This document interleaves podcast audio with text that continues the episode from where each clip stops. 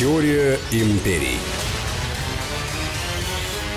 Здравствуйте, друзья, это «Теория империи», Сергей Судаков. И Анна Шафран. Мы продолжаем проводить параллели между Древним Римом и Соединенными Штатами Америки, потому что известно, Штаты были построены по образу и подобию Древнего Рима. Если мы знаем, как когда-то разворачивались события, можем, соответственно, предположить, как они будут разворачиваться и сегодня.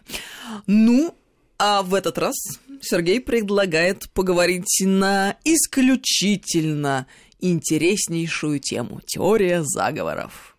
Да, это абсолютно верно. Дело в том, что есть э, теория заговора с точки зрения некого э, коллективного разума, который пытается уничтожить правительство. Причем теория заговора есть какие-то мифические теории заговора, а есть абсолютно реальные, те, которые э, способствовали уничтожению правящих классов, политиков, и Рим в этом преуспел, очень сильно преуспел. И если мы посмотрим какие-то абсолютно яркие события, то мы увидим, что ряд заговоров, как мне считается, вот, например, исторически, они наиболее интересны, наверное, три в истории Рима.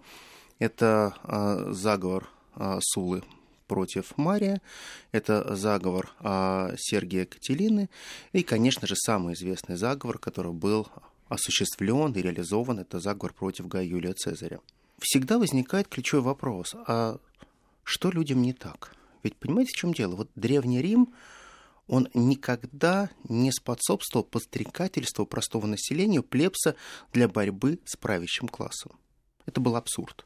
То есть, по большому счету, вот была формула выведена в Риме, что нельзя ни при каком раскладе втягивать плебс в решение политических вопросов. А очень просто. А, ситуация была понятна. Дело в том, что если вы начинаете народные волнения, кто-то вам не нравится, вы начинаете запускать слухи, сплетни, всевозможные рассказы, и вы начинаете все время выдвигать некого одного героя, а второго делаете противником. То есть, по большому счету, вы приводите к расколу общества. И римляне, я об этом писал еще Тацит, говорили, это самое страшное – Потому что если вы расколете общество, никакой клей его больше не склеит. Это будет настолько жесткий раскол, который будет дробить общество на определенные фрагменты, которые никогда не срастутся. И вот Рим всей своей истории показывает, что самое страшное – это противопоставление «мы» и «они». Когда существуют одни вроде бы наши, а другие совсем не наши – но проблема в том, что есть вещи, с которыми нельзя играть, потому что их нельзя вернуть назад. Так вот, практически все заговоры, которые происходили в Риме, они происходили внутри правящего класса исключительно. Для того, чтобы можно было поменять определенные фигуры, передвинуть элит с одних позиций на другие. И давайте просто возьмем простую историю. Вот что нам известно, например, о Луции Корнелии Сула? Наверное, не так уж и много – а самое главное, что мы можем вынести, что человек был из обедневшего рода Корнелиев. Не было никогда денег в достатке, а вот глупости в голове было очень много по юности. Сула устраивал сумасшедшие оргии, где приглашал огромное количество всевозможных мимов, актеров, потом э, всевозможные пьянки, гулянки, где хаотично все занимались сексом, э, непонятно где и с кем – и каждый из аристократических больших домов считал неприличным находиться рядом вместе с Луцием Корнелием. Он был настолько нерукопожат, что он абсолютно не мог ничего сделать для того, чтобы пробиться в высшие эшелоны власти. Хотя по роду у него было все. Но получилось так, что он, он младший рожденный ребенок от второй жены своего отца. Он не получил денег, он не получил хорошего образования, он все, что он делал, он добивался абсолютно сам. Нам известны факты о странствиях Сулы, когда он уехал в Грецию только для того, чтобы получить хорошее образование и, наконец-таки, выучить греческий. Родителям не было дела до него. Потому что знание, без знания греческого никто не мог сказать, что ты можешь войти хоть когда-нибудь в хоть какую-нибудь элиту. По большому счету, вся государственная служба для тебя была закрыта, потому что ты был совершенно другим. Незнание греческого – это незнание традиций, искусства и культуры, потому что в чистом виде на латыни ты не мог это постичь, а греческий нужно было знать. Ряд историков выдают факты, которые очень и очень жесткие. Тот же Плутарх, он пишет, что Сула, когда путешествует по Греции, он вынужден торговать собой, чтобы заработать деньги на обучение. Хороший человек, хороший стимул. Все на весах. Возвратившись в Рим, Сула начинает действовать совершенно как человек с улицы. Он уличный бандит, гангстер, у которого всегда 25 ликов и масок, которые он надевает. Никто не знает, какой он на самом деле.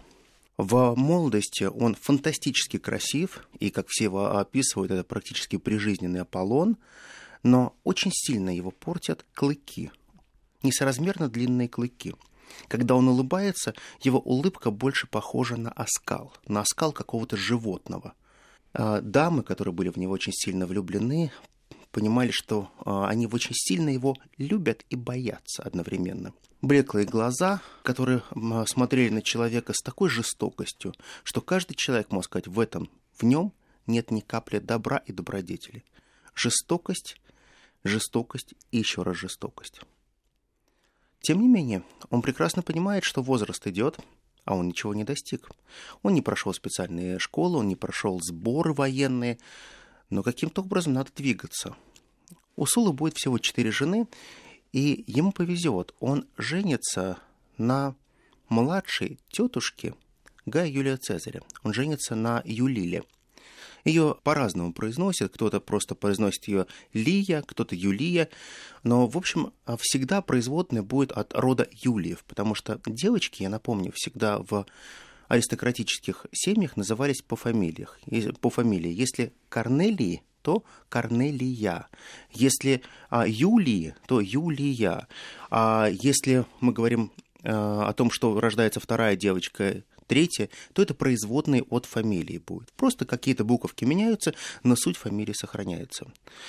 А безумно страстная любовь была младшей э, из дочерей старшего Цезаря к Суле. Там много куча скандалов было с этим связано, но тем не менее а, удача ему улыбнулась, и он породнился с достаточно значимым родом. Одна проблема – там нет денег. Вот там вообще нет денег. Дело в том, что дедушка э, Цезаря, он был беден, как церковная мышь. Вот абсолютно. Вот денег не было ни на что. Деньги были только на лампадки, которые можно было освещать, и на 5-6 рабов максимум, которые у них э, было. У него не было денег даже для того, чтобы обслуживать те земли, которые у него есть. У него не было денег даже для того, чтобы наполнить фонтан. Нищета, тотальная нищета.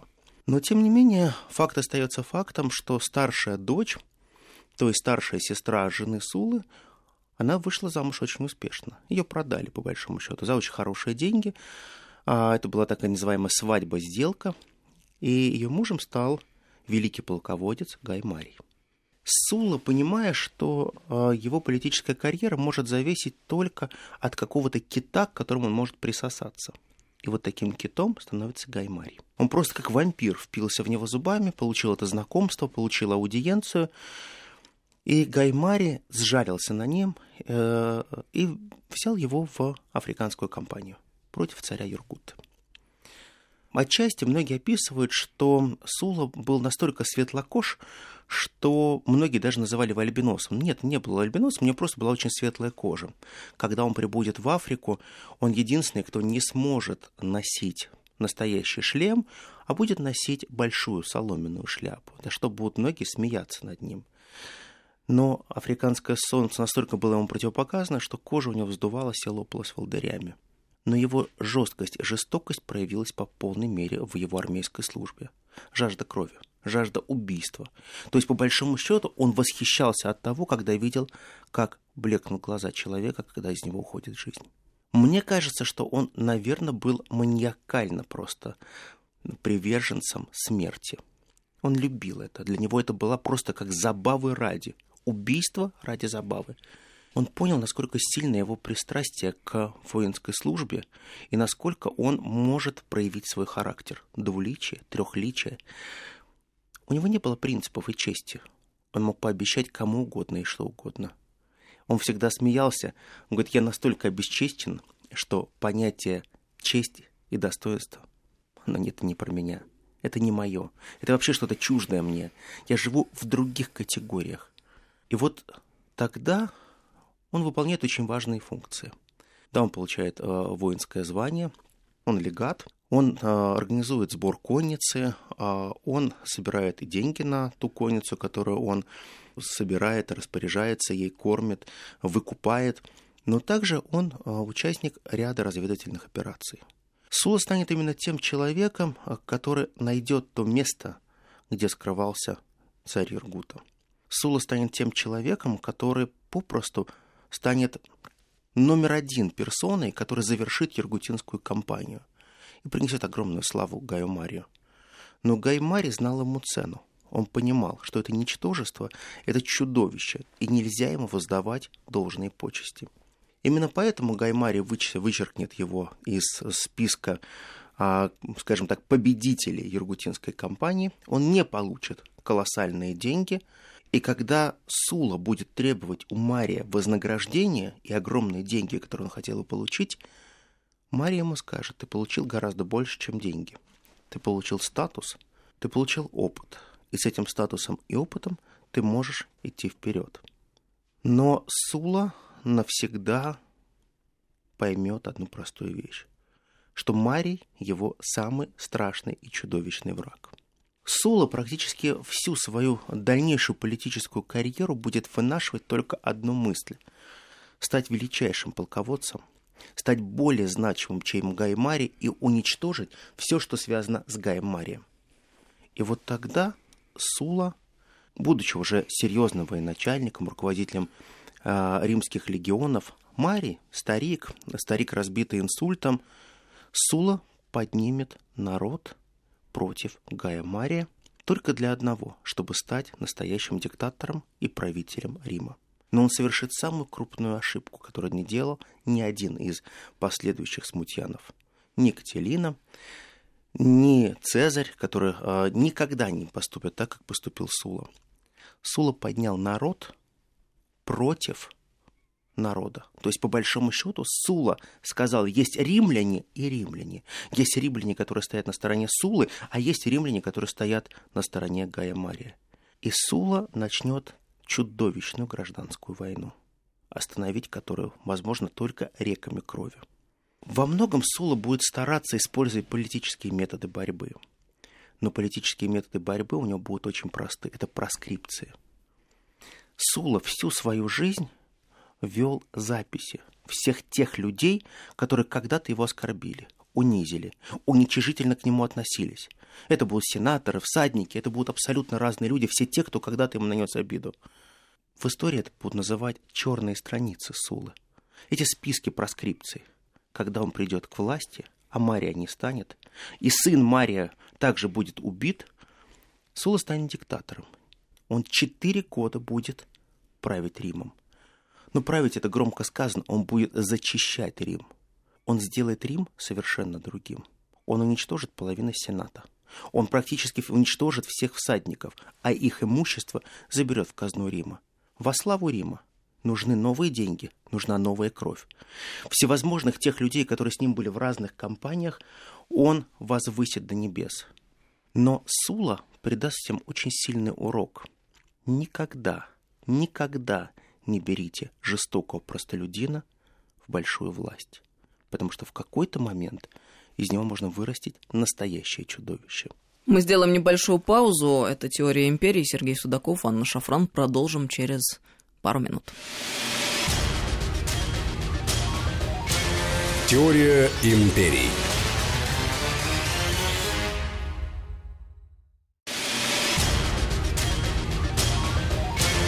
Теория империй. Это «Теория империи». Сергей Судаков, Анна Шафран. Продолжаем разговор. Мы проводим параллели между Древним Римом и Соединенными Штатами Америки. Сегодня мы говорим о теории заговоров. Да, а, ситуация всегда складывается очень просто. Заговор, он хорош только тогда, когда он поддержан частью элиты когда можно сместить одного, можно было поставить вместо него другого. Так вот, наверное, заговор Кателины Сергия, он будет очень интересен. О нем мы также узнаем от, из э, трудов Солюстия Криспа и, конечно же, из э, Цицерона. Они ненавидели его, они попросту ненавидели его, а, считали, что он вор, мошенник, человек, который случайно оказался в политике, и всячески пытались создать ситуацию, чтобы он никогда не стал первым человеком в Риме. Интересный факт, что в времена Кателины, это 60-й год, когда проходили выборы консулов, а по сегодняшний день сохранился очень интересный раздаточный материал, как сейчас говорят.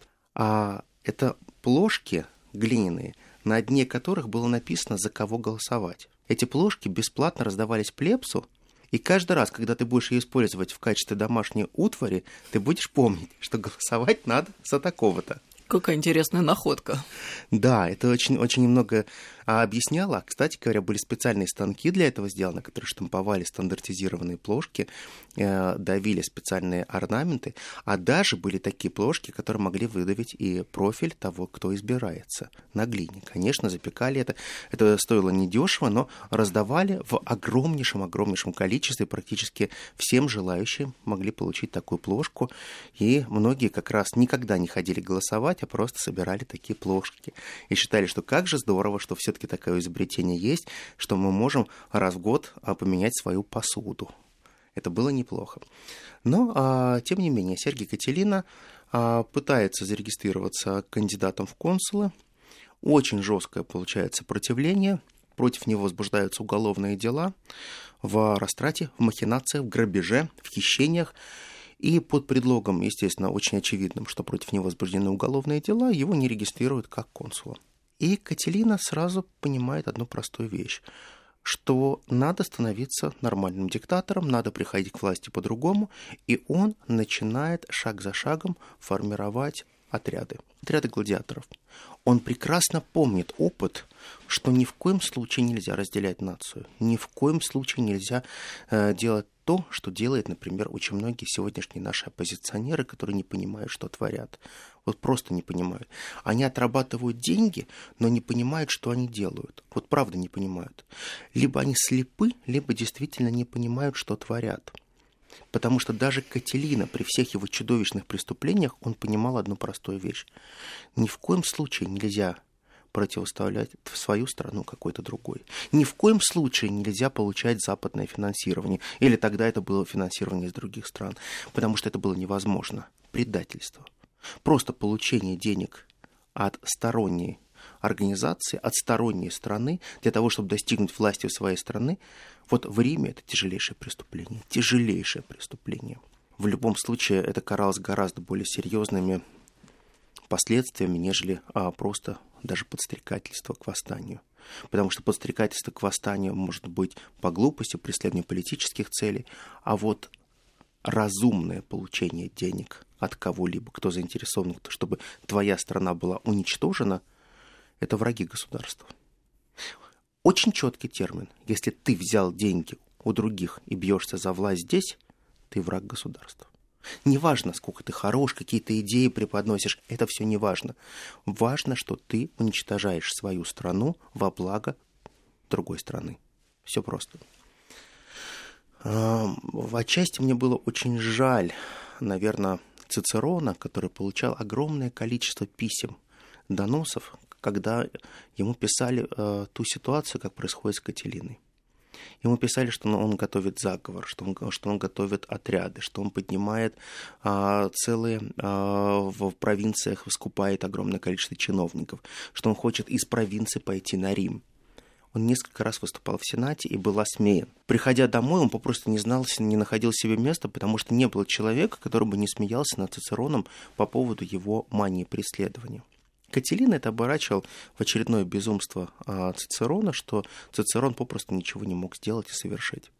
Цицерона же вернулась удача. Цицерон действительно был избран консулом. Он стал консулом, это пик его карьеры, это вот просто фантастическое сложение обстоятельств. Пока весь Рим был занят разными смутами, как-то незаметно зарегистрировался кандидат в консулы, и а, Цицерон становится консулом. Хотя он никогда в жизни не верил, что вообще это в его жизни когда-либо возможно. Он человек был из совершенно другой семьи. Он никогда не был первым в Риме. Он никогда не был а, высокого происхождения. Он был такой середнячок, середнячок. Прям вот-вот самый-самый, то, что сейчас называется, самый яркий представитель среднего класса который удачно женился. А жена его просто ненавидела его. Сказать, что у них были добрые отношения, в кавычках, значит не сказать ничего. Сказать, что они сражались друг с другом, это значит тоже не сказать ничего были самые жесткие натянутые отношения, но симбиотически они были выгодны. И самый важный момент, когда получается, что при помощи краса он получает доказательства. Настоящее доказательство того, что Кателина готовит заговор. Перехвачены письма, перехвачены гонцы.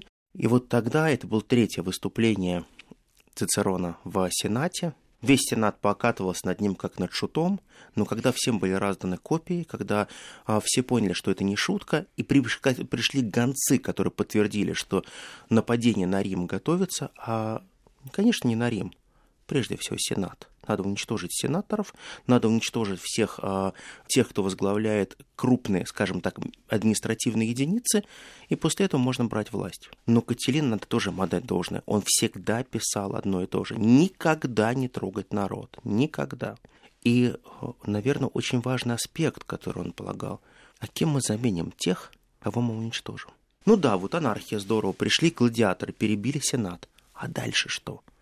Где ты возьмешь тех мужей, которые чувствуют государственное веретено? Где ты возьмешь тех, кто чувствует то, как должна развиваться большая страна?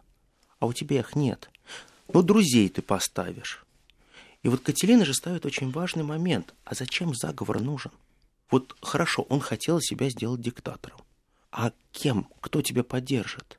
Кто твоя свита? Кто тебя будет играть?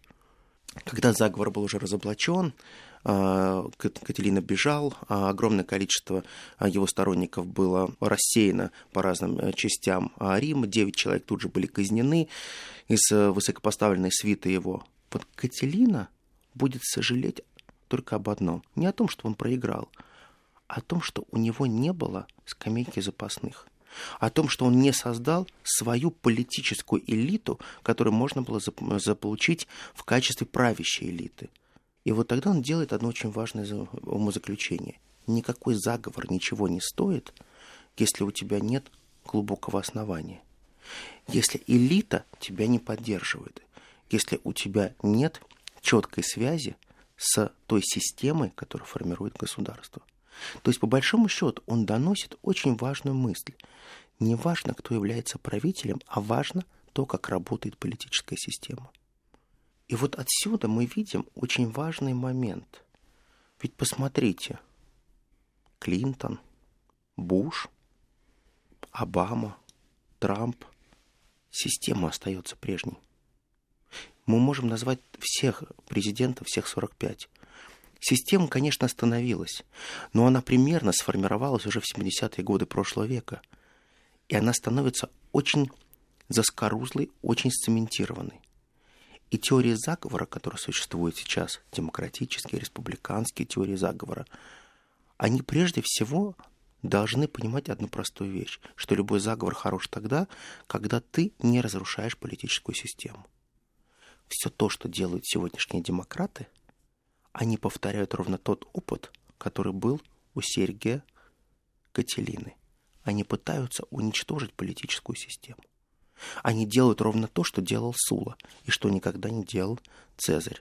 Они шаг за шагом пытаются уничтожать основу основ, ту политическую систему, которая позволяет функционировать всему государству. Этот многослойный пирог. То есть, по большому счету, они хотят взять нож и кусок этого пирога вырезать для себя. Так не работает система. Совершенно так не работает система. Американские президенты никогда не чувствовали себя комфортно. Их всегда преследовали, в них стреляли. И огромное количество покушений – факт того, что всегда будут находиться те, кто придут интриги против власти. В 1835 году против Джексона будет совершен акт насилия. Стрельба, ранение. Но это будет только первая ласточка, которая будет говорить о том, что американская политическая система не очень равновешена самое серьезное преступление произойдет в театре Форда. Оно произойдет тогда, когда абсолютно любимец американцев, президент Абрахам Линкольн, будет попросту убит. Буд выстрелит ему в голову. До этого будет нападение на Линкольна, когда он будет ехать в открытом экипаже. Он прозвучат несколько выстрелов, но все повезет, все обернется удачно. Но оказалось, что после того, как страна четыре года провела в войне 61 по 65, она осталась, не осталась прежней страной. Страна, которая вроде бы представляет собой единое целое, вот по сегодняшний день не является единой страной. Она разделена. Понятие «мы» и «они» — это все то, что так хотел сравнять Линкольн, ему это не удалось. Ему не удалось создать целостной конгломерации. Ему удалось создать некую оболочку. Если хотите, это как операционная система, которая накрывает государство и позволяет ранжировать определенные интересы. Но если вы опуститесь чуть ниже, вы поймете, там система не работает. Там южане не любят северян. Там все те, кто являются демократами, попросту ненавидят республиканцев. Потому что принцип вседозволенности и распущенности, который так пропагандируется демократами, он совершенно неприемлем республиканцами, которые живут по принципам традиции. Правосудие как таковое в Америке это очень вещь условная. Как тебе повезет, как ты договоришься. Система устроена так, что есть правосудие и правосудие. Если изначально ты выходец из политической элиты, то у тебя правосудие. В кавычках правосудие. А если ты не воспет политической элиты, ты не близок к ней, то для тебя есть правосудие, правосудие. Когда ты можешь сколько угодно доказывать свою правоту, но шансов у тебя не будет. В 1881 году прозвучат выстрелы. Выстрел на перроне, на котором будет находиться президент Гарфильд. Он выйдет из вагона, он будет в очень хорошем настроении, и тут прозвучат выстрелы. Одна пуля отскочит от его пуговицы, вторая пробьет ему живот. Тут же среагирует его охрана, схватят стреляющего, прижмут его к земле. И раненый президент бросится спасать этого убийцу с криками «Не убивайте его, он не ведает, что творит». Творят те, кто послал его, а он всего лишь оружие. Его глупость привела его сюда, на этот перрон. Казалось бы, можно было его спасти, но неумелые действия врачей привели к заражению крови. Через две недели президента не станет. У Америки сейчас очень плохой счет убитых президентов. Их четыре. Покушений, мы сейчас я чуть позже расскажу про это, будет огромнейшее количество. Наверное, ни один президент Соединенных Штатов Америки не избежал покушений на себя – реальных покушений. Стреляли, бросали гранаты, прислали отравленные письма. Это стало абсолютной нормой для Америки. Убей президента и живи счастливо. Вот как работает секретная служба, это, конечно же, очень интересно. В 1901 году произойдет очередное громкое преступление. Это будет а, покушение на Тадера Рузвельта. А, в тот период, когда а, в него будут стрелять, стрелявшего схватят. Но очень важный момент. В 1901 году президент охраняли всего президента 12 человек. Вот вся служба, так называемая секретная служба, которая появляется уже в 20 веке, она насчитывала всего 12 человек. Это 12 человек, которые делились на 6 плюс 6. Они работали день через день, сутки через сутки, и с президентом находилось шесть человек. Со временем оказывается, что политическая борьба настолько обострится, что этих шести человек будет недостаточно. Потому что президент становится той личностью, от которой зависит так называемое клановое примирение. Именно президент сможет примирить разные конфликтующие стороны – я говорил, практически на каждого президента будет а, покушение. Именно поэтому будет также интересно то покушение, которое произойдет еще с тем же Рузвельтом, и произойдет оно уже по окончании его карьеры. Это будет э, в 2012 году. В 2012 году он будет читать речь пуля пролетит сквозь книгу, застрянет у него в а, кости, и он будет продолжать читать речь. Такое тоже было. Он не сильно будет ранен. А вот в 1933 году будет организовано а, уже покушение очень серьезное на того президента, который создал Новую Америку, на Франко Делана Рузвельта. Да, это дальний родственник, однофамилец, конечно же, но суть заключается в очень простых вещах. Политическая борьба остается политической борьбой, а вот политический шантаж, а его никто не отменял. То есть, по большому счету, проигравший президент, господин Гувер, он не мог успокоиться. Многие считали, что а почему это покушение произошло до инаугурации. То есть он еще не прочитал инаугурационной речи, но в него уже стреляли. Огромное количество людей а, пыталось понять, почему это были выстрелы. При этих выстрелах а, был, был убит мэр Чикаго, большой друг Рузвельта и сумасшедший враг всех тех, кто был близок к Альфонсо Капоне. Многие потом будут писать, что это было покушение исключительно против мэра Чикаго, который пытался зачистить город от этих бандитов и гангстеров. Но на самом деле пройдет история, и все станет на свои места. Покушение было не против мэра. Покушение было против президента, и во многом они планировалось это теми людьми, которые поставил колоссальнейшие деньги на избрание и переизбрание президента Гувера. Они проиграли. Говер, по большому счету, снял сливки от Великой депрессии и оставил страну в разрухах. То есть, по большому счету, те руины, которые получила Америка в 30-е годы, конечно, во многом это результат правления Гувера. Как бы что ни говорили про его сумасшедшие программы, про то, что он делает и творит, но суть всегда остается неизменна. Дальше будет очень много интересных э, событий. Практически каждый президент будет получать свою дозу, не, дозу неприятностей. Но самый, наверное, интересный заговор, который будет происходить, он будет, конечно же, против семьи Кеннеди. Знаете, вот я, конечно, хотел бы, может быть, отдельно еще остановиться на семье Кеннеди, чтобы рассказать более подробно про эту семью, про то, как развивались отношения в этой семье, каким образом Джозеф Кеннеди, прибывший в Бостон, начинал расти, становиться а, сначала финансово независимым, потом финансово богатым, как он занимался бутлегерством, как он а, заключил пакт с гангстерами, и почему он всегда говорил, неважно, кто из моих сыновей, но обязательно кто-нибудь станет президентом. Я сделаю все для того, чтобы история нашего бутлегерства была забыта, а вот история большого президентства осталась настоящей. По сегодняшний день мы можем говорить сколько угодно долго про выстрелы в Далласе. Но эти выстрелы в Далласе – это не просто выстрелы. Это попытка изменить всю политическую систему. Это попытка создать некий большой другой мир. Кто-то говорил, что э, Кеннеди чересчур молод, кто-то говорил о том, что Кеннеди чересчур строптив, кто-то говорил, что он совсем не управляем. Но вы знаете, мне Кеннеди очень сильно напоминает Цезаря. С его силой воли, с его возможностью и любви к переменам. С всеми теми интригами, которыми они шли по жизни, они очень похожи. И вот вы знаете, мне кажется, было бы очень интересно сравнить двух героев – тот заговор, который будет против Цезаря, и тот заговор, который был осуществлен и также через две тысячи лет. И коснулся он господина Кеннеди. JFK, так его называют в Америке.